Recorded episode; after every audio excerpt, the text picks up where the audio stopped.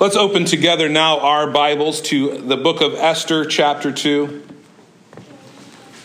We are continuing on in our study of this book, and you've noticed, I trust, that, uh, Esther is, is, a little different than the book of Romans. We have been uh, taking large chunks of this book, whereas in Romans, we were, if we had three verses, it felt like an awful lot to be tackling all at once. Uh, we're going to be looking at 18 verses this morning. Uh, and so once you have found that, if you would, if you are able, stand together in honor of the Word of God. We will read now the Word of God together from the book of Esther, chapter 2, beginning in verse 1. After these things, when the king Ahasuerus, the anger of King Ahasuerus had abated, he remembered Vashti what she had done and what had been decreed against her. And then the king's young men who attended him said, Let beautiful young virgins be sought out for the king. Let the king appoint officers in all the provinces of the kingdom to gather all the beautiful young virgins into the harem in Susa, the citadel, under the custody of Hegai, the king's eunuch, who is in charge of the women. Let their cosmetics be given to them, and let the young woman who pleases the king be queen instead of Vashti. This pleased the king, and he did so. Now there was a Jew in Susa, the citadel, named Mordecai, the son of Jair, the uh, son of Shimei, the son of Kish, a Benjamite, who had been carried away from Jerusalem among the captives, carried away with Jeconiah, king of Judah, Nebuchadnezzar, king of Babylon, had carried away. He was bringing up Hadassah, that is Esther, the daughter of his uncle, for she had neither father nor mother. The young woman had a beautiful figure, was lovely to look at. When her father and mother died, Mordecai took her in as his own daughter. So when the king's order and his edict were proclaimed, and when many young women were gathered in Susa, the citadel, in the custody of Hegai, Esther also was taken into the king's palace and put in the custody of Hegai, who had charge of the women. And the young woman pleased him and won his favor, and he quickly provided her with cosmetics and her portion of food with seven chosen young women from the king's palace and advanced her and her young women to the best place in the harem. Esther had not made known her people or kindred, for Mordecai had commanded her not to make it known. And every day Mordecai walked in front of the court of the harem to learn how Esther was and what was happening to her. Now, when the turn came for each young woman to go into King Ahasuerus, after being 12 months under the regulations for the women, since this was the regular period of their beautifying, six months with oil of myrrh and six months with spices and ointments for women, when the young woman went into the king in this way, she was given whatever she desired to take with her from the harem to the king's palace. In the evening, she would go in, and in the morning, she would return to the second harem in custody of Shaashgaz, the king's eunuch who was in charge of the concubines? She would not go into the king again unless the king delighted in her and she was summoned by name. When the turn came for Esther, the daughter of Abihail, the uncle of Mordecai, who had taken her as his own daughter, to go into the king, she asked for nothing except what Hegai, the king's eunuch, who had charge of the woman, advised. Now Esther was winning favor in the eyes of all who saw her and when Esther was taken to King Ahasuerus into his royal palace in the tenth month, which is the month of Tebeth, in the seventh year of his reign, the king loved Esther more than all the other women. She won grace and favor in his sight more than all the other virgins, so that he set a royal crown on her head and made her queen instead of Vashti. Then the king gave a great feast for all his officials and servants. It was Esther's feast.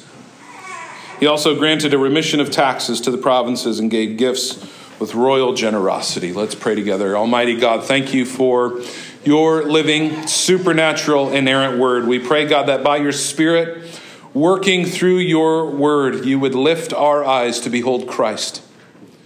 We pray, Lord, that you would transform our hearts into the likeness of Christ. We pray even this morning, Lord, boldly, that blind eyes would be made to see and deaf ears made to hear, that, the hearts that are dead in sin would be called to life by this Savior. I pray for myself as I proclaim your word, that the words of my mouth, the meditations of my heart, will be pleasing in your sight, O Lord, my rock and my redeemer. In Jesus' name, amen. Amen. You can be seated. Well, what a story. This passage is the Bible's Cinderella story. A, a beautiful Christian Disney princess fairy tale featuring a beauty pageant where the innocent church girl wins impressing everyone with her winning smile and her purity. Esther is, is the perfect example for little girls everywhere. And that is usually how this story gets talked about the story of Esther. Nothing could be further from the truth in this scene as we look at it. In fact, my, uh, my favorite Esther commentary uh, titles its, its, its, its heading for this passage of Scripture is like Cinderella, only seedier. That's a pretty good heading. Uh, that's what we see going on here. Esther, too, is in fact not overflowing with romance. It is actually dark. It is a rather uncomfortable story. Women are objectified, they are treated as commodities by a predatory man, a man who, who we can see it play out in this story, but history tells us thought of himself as a god who victimizes a very large group of women in this story and in this passage. E- even the good guys in this story and in this passage, for them, fear seems like more powerful motivator than faith. Their, their actions are morally ambiguous at best, and really they're not that ambiguous. They are sinful. And yet, in the midst of all of this sin, in the midst of all of this suffering, in the midst of morally questionable actions and outright sinful actions, we are invited to trace the fingertips of a sovereign God who is working in all of it. And he is working through all of it. He is working even through the suffering. He is working even through the sin to accomplish his good purposes. This is no fairy tale of a poor Jewish girl falling in love with a dashing, charming prince. It is a real world story where things are messy at best, things are broken. Esther's life is not a model for us of godly perfection. One of the great things about this story is our lives are not exactly the model of great and godly perfection either. We live in a broken, fallen world. We live in a world that, where, where there is sin that we've committed, and we're dealing with the consequences of that. Things that we've done, transgressions. We live in a world of, of, of sin that has been committed against us, and we're dealing with the consequences of that. Or sin that perhaps has not been committed against us, but we just are dealing with the effects of sin that other people have committed. We live in a world where we have to deal with the simple results of sin. We live in a fallen world. And so there is disease and there is disasters. There are car accidents, you name it. You go down the list. It's the, the results of living in a fallen world. And here's what Esther invites us to see God is using all of it for his good purposes. None of it is wasted. God is not confounded when tragedy comes our way. God is not confounded when sorrow comes our way, or even when sin happens around us or because of us. God has a word for us in all of it. He has a word for the abused, but He's also got a word for abusers. He's got a word for the naive, but he's also got a word for the cynical and unbelieving. The gospel is a real world gospel, and it works even in the darkest realities of our lives. And, and Esther, too, gives us a, a powerful example of that. As bleak as this story is, and maybe so far as we've read it, you're not, it doesn't seem that bleak. As bleak as this story is, and as we will see that it is, it offers us the invincible hope that God's eternal purposes will stand. He's working through all the events of our lives. He is working through the good.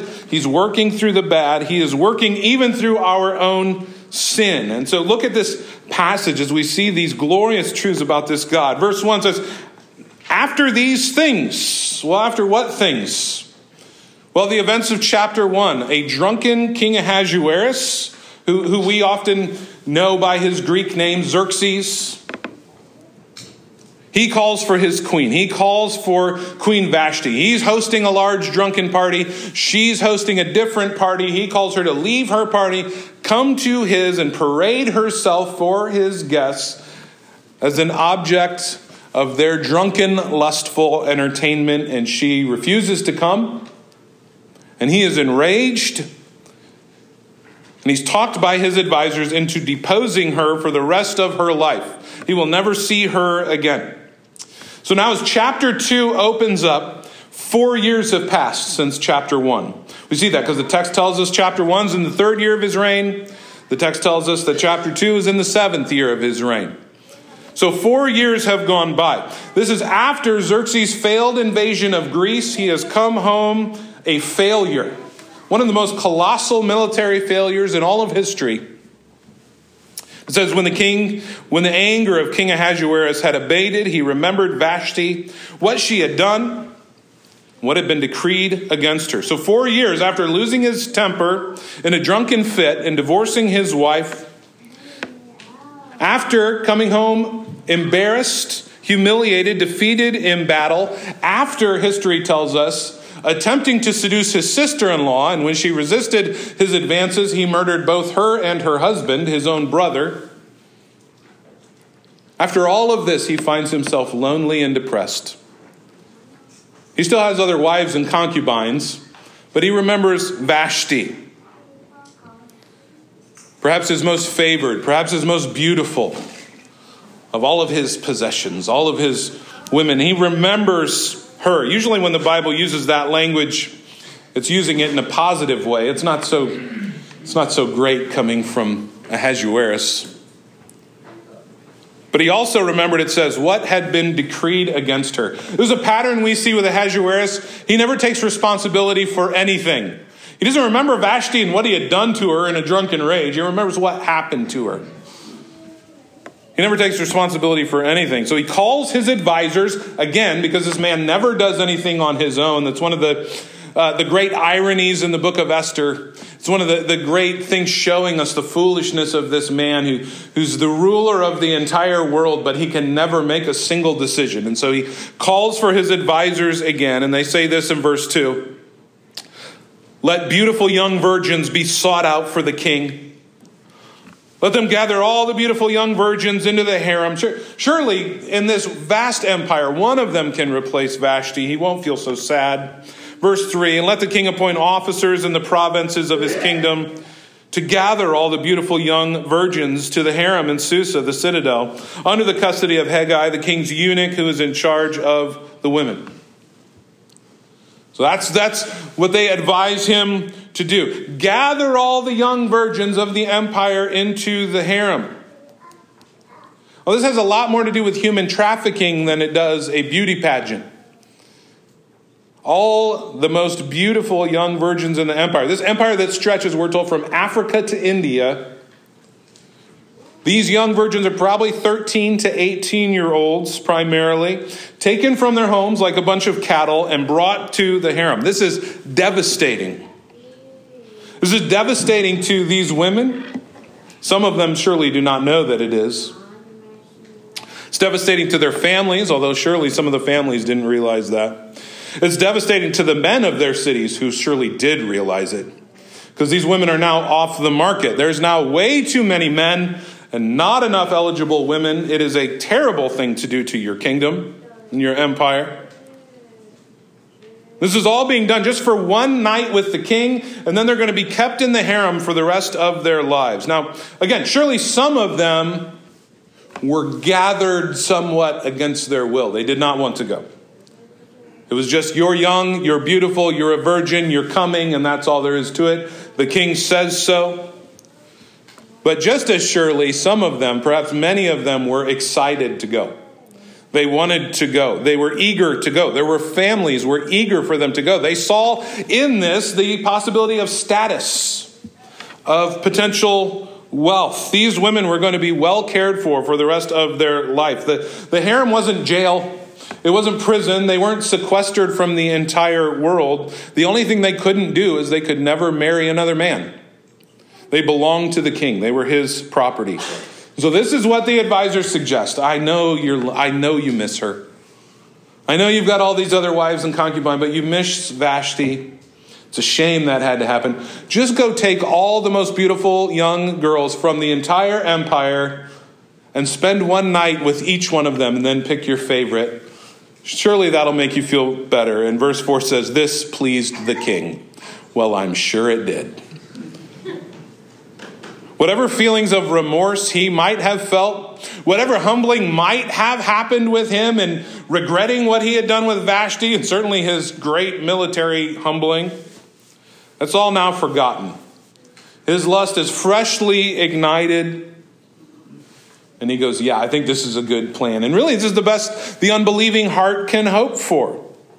Incapable of true repentance, the unregenerate human heart can only go to how can I avoid feeling the feelings that I'm feeling? How can I avoid feeling this guilt? How can I avoid feeling this shame? How can I cover it up with something else? The problem is, we never can ignore our guilt and shame for very long. We can do it for a while. We can hide it for a while. We can cover it temporarily, but we can never remove our guilt. We can never remove our shame. Only the blood of Jesus Christ can do that. Only the blood of Jesus Christ can cleanse our conscience from the stain of sin, but Ahasuerus doesn't have that. So, this is the best he can do. Let's bring a huge group of beautiful women here, and let me satisfy myself with them. And the scene shifts now from the court of Ahasuerus to this little Jewish family living in the citadel of Susa. Remember, we talked about last week King Cyrus, some 50 plus years earlier, had said the Jews could return to Judah, they could return to their homeland, they could return to the worship of their God. He even gave money and military support to help them in this process, and yet many had chosen not to do so. And so they remained exiles living in this pagan land. And that's what we see here in verse 5. There was a Jew in Susa, the citadel, whose name was Mordecai, the son of Jair, the son of Shimei, the son of Kish, a Benjamite who'd been carried away from Jerusalem among the captives, carried away with Jeconiah, the king of Judah, whom Nebuchadnezzar, king of Babylon, had carried away. He was bringing up Hadassah, that is Esther, the daughter of his uncle, for she had neither father nor mother. The young woman had a beautiful figure, was lovely to look at. When her father and her mother died, Mordecai took her as her own daughter. Three times in verses 5 and 6, we see this expression carried away. And so the author wants us to know these are exiles. That the Hebrew here can, can go either way. It can be that, that Mordecai himself was carried away in the exile, that he was among those exiles physically carried away, or it could be that one of his ancestors was carried away. We don't know for sure, but we know the author wants us to know these are exiles. They've been forcibly taken from their homes. They are strangers in a strange land. They do not belong here. Verse 7 tells us Esther is an orphaned child, and Mordecai, her older cousin, adopted her. And we, we just get this feeling as this is interjected into the story and these characters are introduced, they're on their own. They're strangers in a strange land, and it's just the two of them this orphan girl and her kindly uncle who has adopted her. It's a, it's a family acquainted with tragedy and loss, but the author makes it clear they belong to the people of God. That's why we get this lineage for Mordecai. As we're, as we're hearing this lineage of Mordecai and we hear that name Cush, especially this, this first audience of this book, these Jewish readers, they see that name Kish and they say, Well, I know who this guy is. And I know whose line he's in. Kish is the name of, of King Saul's father. And this is a subtext that's going to play out through the story of, of Esther as it goes. So here are these two people identified for us as, as a part of God's chosen people, but they are completely assimilated into a pagan culture. We see this descendant of King Saul, but his name's Mordecai. It's a Babylonian name. It means man of Marduk. worshiper of Marduk, Marduk, the Babylonian god. So we get this weird juxtaposition. Why is King Saul's descendant named after Marduk, the Babylonian god? And then we meet Esther, another Babylonian name. It tells us Hadassah, but that's Esther. Esther, a Babylonian name for Ishtar, the goddess of love and war. We find out just how Persianized they are because in verse 10 it tells us Mordecai commanded Esther not to tell anyone that they were Jews, not to tell anyone what their lineage was. So we're introduced to these two individuals, and then in verse 8, the scene shifts back again. It just had interjected to tell us of them. The king's decree is being carried out. The citadel of Susa is now overflowing with beautiful young women. History tells us more than a thousand of the most beautiful young women from across this empire were brought to the citadel of Susa, brought to the king. And Esther is one of these beautiful young virgins. Verse 7 tells us she had a beautiful figure and was lovely to look at. We, we get this double description. The author goes out of his way to give this double description of her physical beauty. Her face and he says her body draw attention. Verse 8 When the king's order and his edict were proclaimed, when many young women were gathered to Susa the citadel in the custody of Hegai, Esther was also taken into the king's palace and put in the custody of Hegai, who had charge of the woman. And the young woman pleased him and won his favor, and he quickly provided her with her cosmetics and her portion of food, and with seven chosen young women from the king's palace, and advanced her enter young women to the best place in the harem. So we, we, we get a picture already. Life's not so terrible for Esther here in, in the palace. We can see how it would be desirable. She's, she's quickly moved into the harem. She, she quickly finds favor with Hegai, the eunuch in charge of the whole harem. She begins to receive special treatment from him. And it tells us this wasn't by accident. Of course, we know God's providence is at work behind all of this, but it says she won his favor. This is not passive on Esther's part. This is active. Esther, Esther is doing something to win the favor of this eunuch, to advance. And yet, as we pull back, we see that it's God behind all of it. Whatever Esther's doing to win his favor, it's actually God giving her favor. This word favor, the Hebrew word hesed, it's the same word as God's covenantal faithfulness to his people. We, we understand that God is turning people's hearts in Esther's favor. Verse 15 says Esther was winning favor in the eyes of all that saw her. So she, she wins the favor of, of this eunuch who's in charge of all the women. She starts to get special treatment from him, but apparently she has favor with all the other people as well. So nobody's mad at her, nobody's jealous of her, nobody thinks she's the worst. Everyone in this pagan palace looks on her with favor. But then the text tells us in verse 10 Esther had not made known her people or her kindred, for Mordecai had commanded her not to make it known. Mordecai told her, Okay, you go. You go do this, but don't let them know that you're a Jew. We don't know why. The, the author in the book of Hebrews is one of the things that's very troubling at times as we read the book of Hebrews because the author, or uh, not of Hebrews, of Esther. Why did I say Hebrews? I was getting ready to commit heresy. And you were all going to let it happen. I don't see anybody but Christy giving me the eyeball saying, don't do it. The author of Esther just tells us, he doesn't comment when there's wickedness. He doesn't tell us the motivations. We're just left with the actions of people. We don't know why Mordecai did it. Was it fear? Was it shame? We, we don't, we don't know, other than there would be no real cause for fear uh, in this situation. Here's what we do know we know that her not revealing her identity means she is definitely not going to be obeying God's law in the midst of this whole process. We don't know what their lives were like leading up to this moment, but we know at this moment there's not going to be any obeying of the law of God. Not the dietary law of God, not the Sabbath law of God, not the sexual law of God. She is attempting to marry a pagan, which is strictly forbidden in the law of God. So, whatever it's been like before this, at, at this moment for Esther and Mordecai, the God of Israel seems wholly inconsequential. It's as if Mordecai is saying to Esther as she goes, We are on our own. God is not going to help us in this. You, you don't tell anybody who you are. Our God, our people, our identity, that's in our past.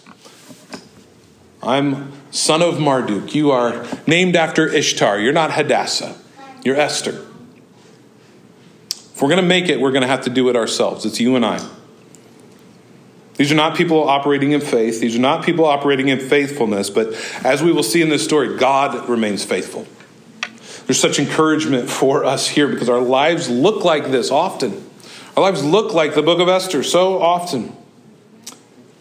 And yet God is faithful. Verse 12 When the turn came for each young woman to go to, the king, to King Ahasuerus, after being 12 months under the regulations for women, so this was a regular period of their beautifying six months with oil of myrrh and six months with spices and ointments for women. So, so to, it's a 12 month process. You're brought into the harem. You are, you, you are in a living in a spa for 12 months of treatments for your one night with the king. Ointments to soften the skin, to moisturize the skin, to lighten the skin because dark skin was considered undesirable.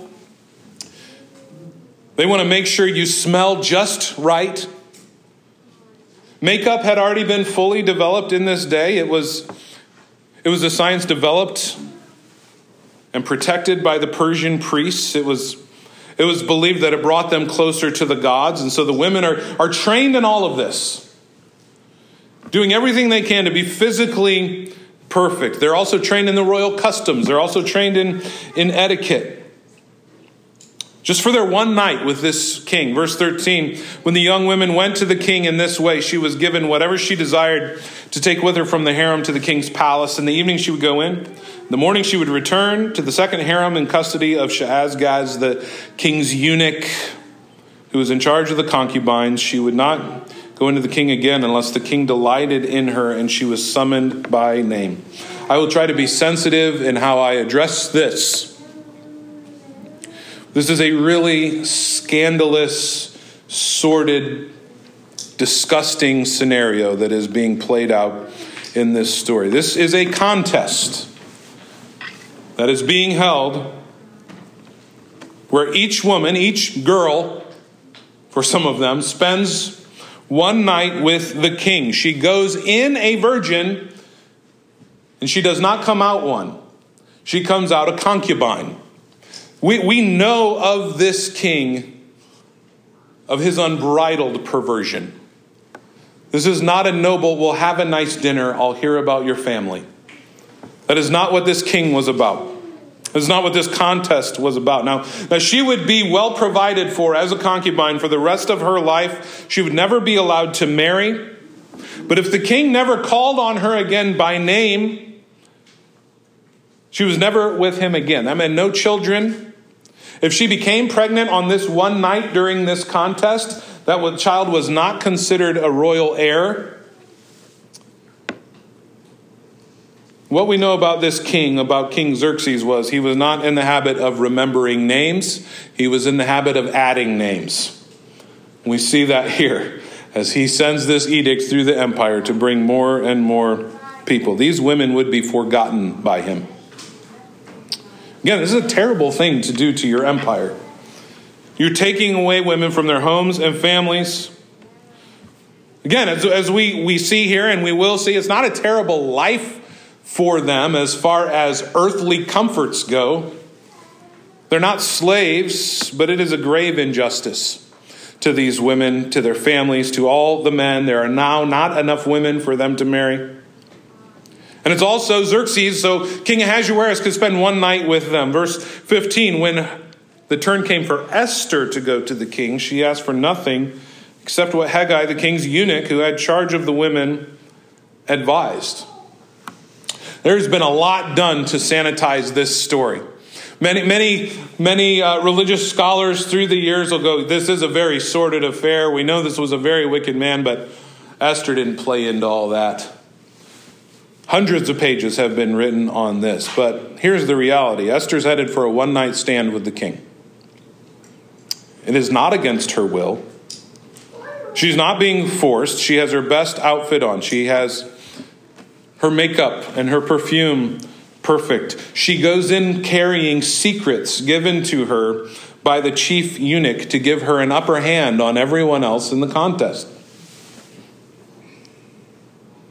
Verse 16 says When Esther was taken to King Ahasuerus into his royal palace, the king loved Esther more than all the women. She won grace and favor in his sight, more than all the virgins. So he set the royal crown on her head and made her queen instead of Vashti. And then the king gave a great feast for all his officials and servants. It was Esther's feast. He also granted a remission of taxes to the provinces and gave royal gifts and gave gifts with royal generosity. So Esther enters into an empire wide sex contest and she wins it. Isn't that romantic? Isn't this the lovely story we've all, we've all known Esther to be? It's dark. We're told here the king loved Esther more than all the other women. Well, surely that means he really is a good guy. Surely that means this really is a noble thing. No, it's not biblical love. It's not self sacrificing love. It's not even romantic love. He found her valuable. She made a major impression on him. And notice it doesn't say, and that very night he released all the concubines and wives of the harem and devoted himself only to Queen Esther. No, that's not happening. He's keeping all the women. He's keeping all the women. History tells us Xerxes insatiable lust never abated his entire life. It, in fact, resulted in his murder. This, this was a profoundly wicked man. This is a profoundly wicked contest. And every single person involved in it is sinning against a holy God. So, what on earth is going on with this book? Esther is such a weird story. It's such a strange story. We haven't even gotten to the real carnage yet. This is such a, a bizarre, it's so bizarre that in the Veggie Tales version of Esther, Bob the tomato, apparently in protest, doesn't even show up in the story. He wants no part of it. He's like Martin Luther. I want no part of Esther. There's no moral clarity at all in this story. Ahasuerus is terrible and zero statements are ever made in this book about his wickedness. Nothing he does is ever condemned. Esther and Mordecai are supposed to be the good guys, but they appear thoroughly paganized, thoroughly Persianized, even having names of, of, of worship and veneration to Babylonian gods. They shouldn't be in Susa in the first place. They don't obey the law of God. They don't keep the Sabbath. They don't obey the food laws. She's having a one night stand contest and winning it with the king. She marries a pagan. They're hiding the fact that they are God's people. And later in the story, we will see a rather concerning amount of bloodlust in young Esther. We haven't even gotten to Haman yet. Haman, who attempts the genocide of the entire Jewish race. And yet, in all of the wickedness in this book, God's plan is being carried out perfectly. Everything went according to plan. God is working in and through each person's decisions and actions to fulfill his eternal purposes, not in spite of their actions, through them. It is all playing out the way God intends for it to play out. The, the book of Esther is a display of God's sovereignty over human actions. Everything in this story has to happen exactly the way it happened for the next event to happen and the next event to happen and the next event to happen. Why did, why did Ahasuerus throw a huge, drunken, sprawling six month party? Well, on the one hand, it's because God ordained it. That's why. And on the other hand, it's because this wicked king wanted to show off his power. He wanted to get people fired up for the invasion of Greece. Why did he invade Greece? Well, on the one hand, it's because God ordained it. And it's also true That he did it because he wanted to, because he was power hungry and he was concerned by, by the Greek Empire's growing power. Why did he fail when he should have won? He had the most powerful, largest army in the world, and he was, he was ultimately thwarted by people who never should have been able to. On the one hand, it's because God ordained it, God brought him down. And it's also true that events conspired together to cause him to fail. The, the Greeks were strategic in battle in the way the Persians were not prepared for. The weather played a huge role in it.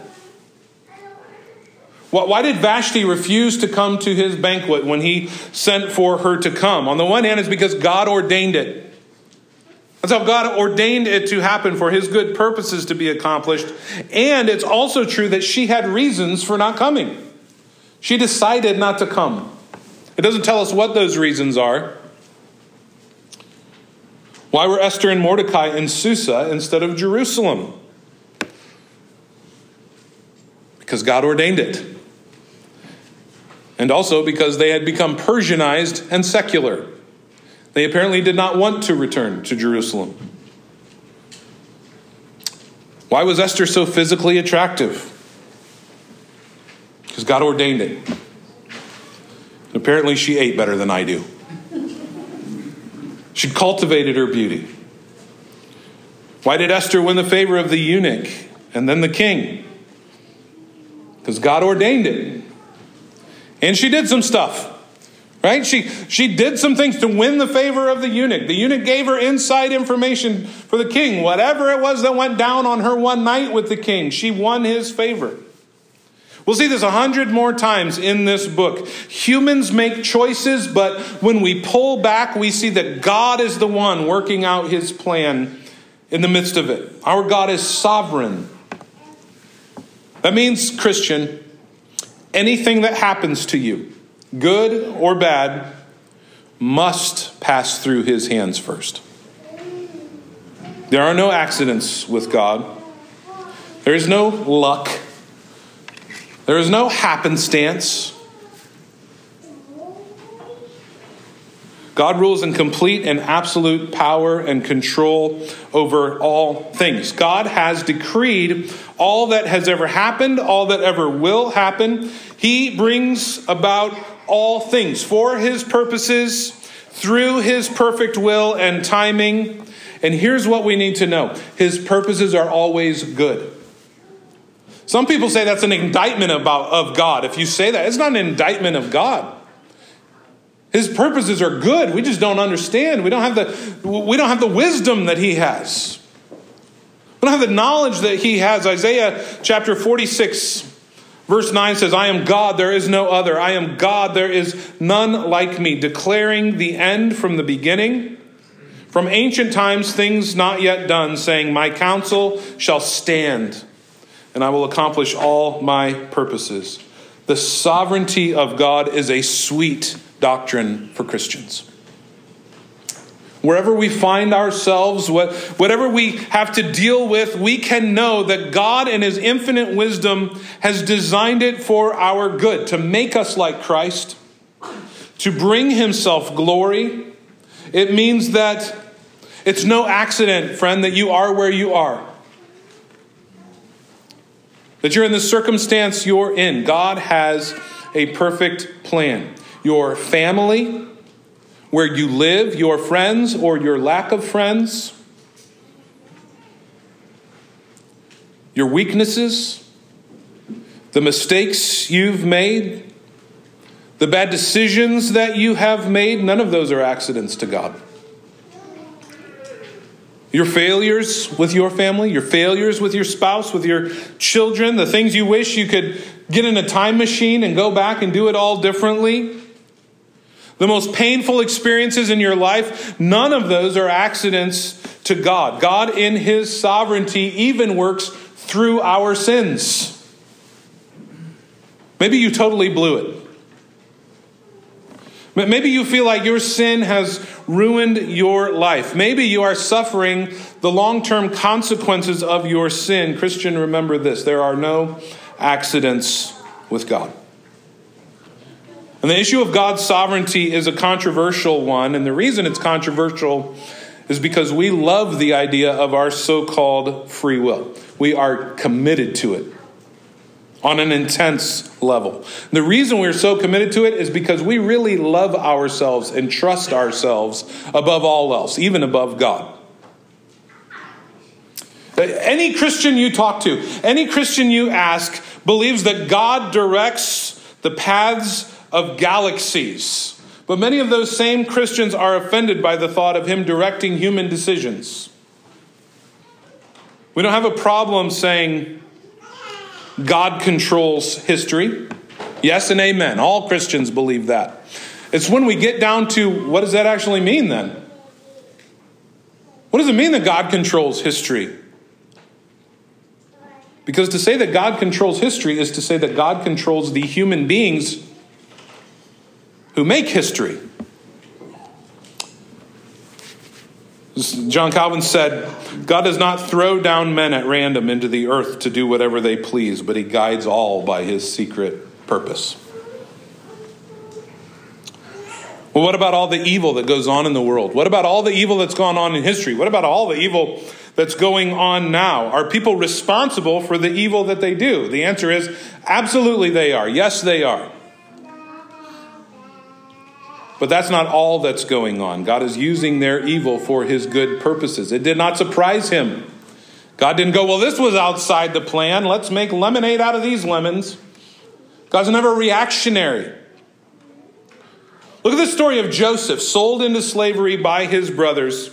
The book of Genesis, chapter 50, verse 20, he says this As for you, you meant evil against me. Speaking of these wicked brothers who sold him into slavery. You meant evil against me, but God meant it for good to bring it about that many people should be kept alive as they are today.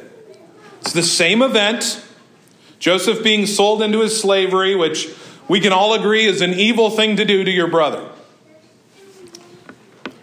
He says the brothers meant it for evil, and God knows that. They are culpable before God. They're responsible for God for their evil actions and their evil intentions driving those evil actions. But he says God meant something in it too. God meant it for good. Same word. You meant it. God meant it. That, that is pointing towards why did this happen? Well, it happened because you meant it to happen. Also, it happened because God meant it to happen. That's what we see here. The brothers purposed sin, God purposed good, all in the same event. The Bible's not afraid to show us that. The Bible's not afraid to show us God's sovereign rule over evil. Isaiah chapter 45, verse 6 I'm the Lord, there is no other. I form light and create darkness.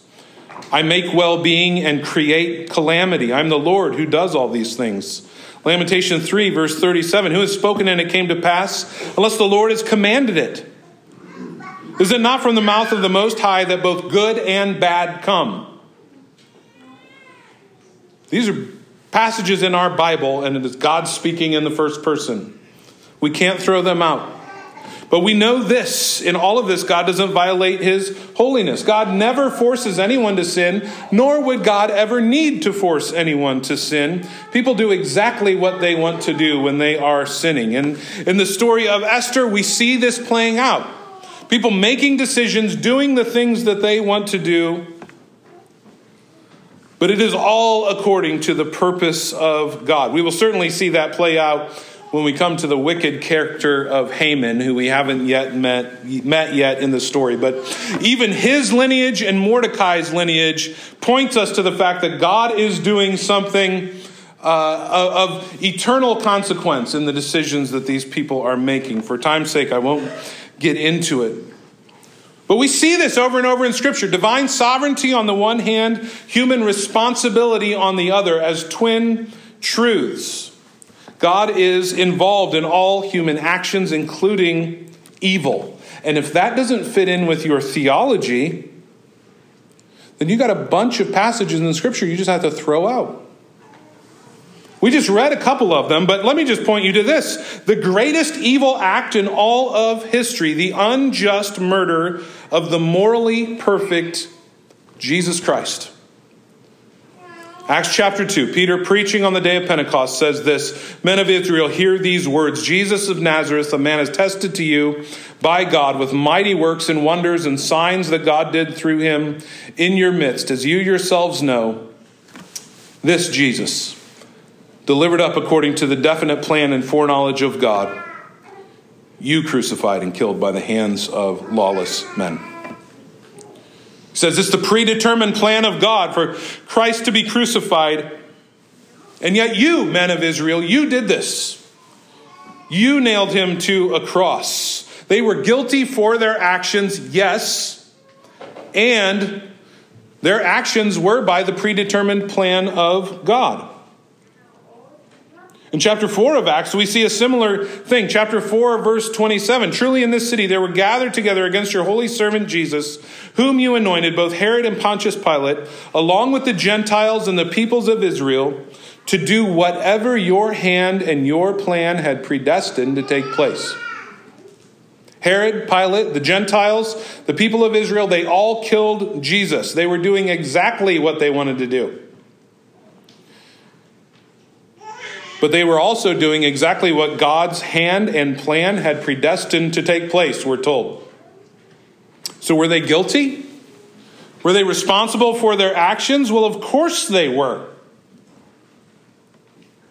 But it was all according to God's predestined plan. Again, that's, that's just language straight from Scripture. It's language we cannot throw out. This, and this realization of God's involvement in this it didn't cause the apostles to doubt God's goodness. Well, God could never, that was an evil action. God could never have done that. God can't be involved in that. It didn't cause them to be, all on the other hand, resigned to fatalism or complacency. Well, I guess if God does whatever he wants to do, then what's the point? Why pray? Why preach? Why do anything? No, on the contrary, it was a huge motivation for them. This is what motivated these men. The next verse in Acts chapter 4, verse 29, it continues on and says, And now, O Lord, look upon their threats and grant to your servants to continue to speak your word with all boldness while you stretch out your hand to heal. And signs and wonders are performed through the name of your holy servant, Jesus. What did the knowledge of God's sovereignty do for them? The, the knowledge that even the worst things that ever happened in the whole world, the worst things that, that could happen to them, that God had purpose in it. What did it do? It made them bold in the face of persecution because they understood God's sovereignty. They, they understood that God was sovereign even in our suffering, that it wasn't meaningless, that it wasn't purposeless. They understood that God was sovereign in salvation. And these are the truths that sustain and empower God's people. Daniel chapter 4, verse 35 says, He does according to His will among the hosts of heaven and among the inhabitants of earth, and none can stay His hand or say to Him, What have you done? When we consider the sovereignty of God, it is not some ivory tower mental exercise. If the sovereignty of God, if, if, all, if all it is to you is something to argue with people about, then you're missing the whole point. Christian, this is where hope is found. This is where peace is found. Charles Spurgeon said the sovereignty of God is a soft pillow you can lay your head down when you go to bed at night. God is governing all the universe. God is governing all of history. God is governing even, Christian, your own life towards a certain goal. And that goal is to unite all things to Himself in Christ Jesus. And everything that God does in accomplishing this goal is good. If we can understand that, that it is for our good, all of it, oh, what peace is found there. The life of satisfaction in God is the life that trusts His sovereignty. And, believer, here's what we have to do we, we, we won't wrap our minds fully around it. How do we wrap our minds around the tension of people doing what they want to do, but it being God's eternal plan? But God not forcing them to do those things, but they had to have done those things, or else, I mean, in the case of Christ's crucifixion, we'd all be going to hell. God wasn't gambling with that on free will. I hope they I really hope they make this terrible decision so that not everyone goes to hell in all of creation. No, God's not gambling. God's accomplishing his good purposes, even through the wickedness of men. We can't fully wrap our minds around this, but here's what we can do we can submit ourselves to the sovereignty of God. We can say, You are, and I'm not. We can rejoice in it. This is theology, saints. We can sing, Whate'er my God ordains is right. His holy will abideth. I will be still whate'er he does, and follow where he guideth. Though sorrow, death, or need be mine, yet I am not forsaken. My Father's care is round me there. He holds me that I shall not fall, and so to him I give it all. We can sing this truth. We can be comforted by it. See your trials, see your struggles, see your suffering in light of God's sovereign eternal plan. It won't make you feel happy when tragedy strikes, but you will have peace. Let it motivate you to boldness in the life of faith. Let it push you towards, let it inform your prayer. Because God is sovereign and because He has given us access to his very throne, we can come to him in prayer, making bold prayers that he would save, that he would transform, that he would redeem, that it would be on earth as it is in heaven. We can make these prayers because a sovereign God is able to do them. Let me give you confidence in sharing the gospel. The Lord knows who are His, and He will save them through His word proclaimed and preached. Let it cause you to trust in God's goodness, even when you can't see it in the moment, even when, when all around you looks dark. Let it cause you to trust Him beyond what your eyes can see. Let's pray together. Almighty God, thank you for your word. Thank you for your truth, Lord. Even as we look at, at, at this passage in, in Esther and this whole story, Lord, which in your sovereignty and your wisdom you have you have given to us exactly the way you want it. And so we don't get all the answers in the book itself, but we we read this book in light of all that you have revealed to us in your word of who you are and how you are working in this world and and in, in that, Lord, we see your hand, your sovereign hand of providence guiding all things. And it reminds us and it encourages us that your hand is just as active in our lives as it was in the events of this book, as it has been in the book of Acts, that has been in any event in history. Your hand is just as active in our lives, and none can stay your hand.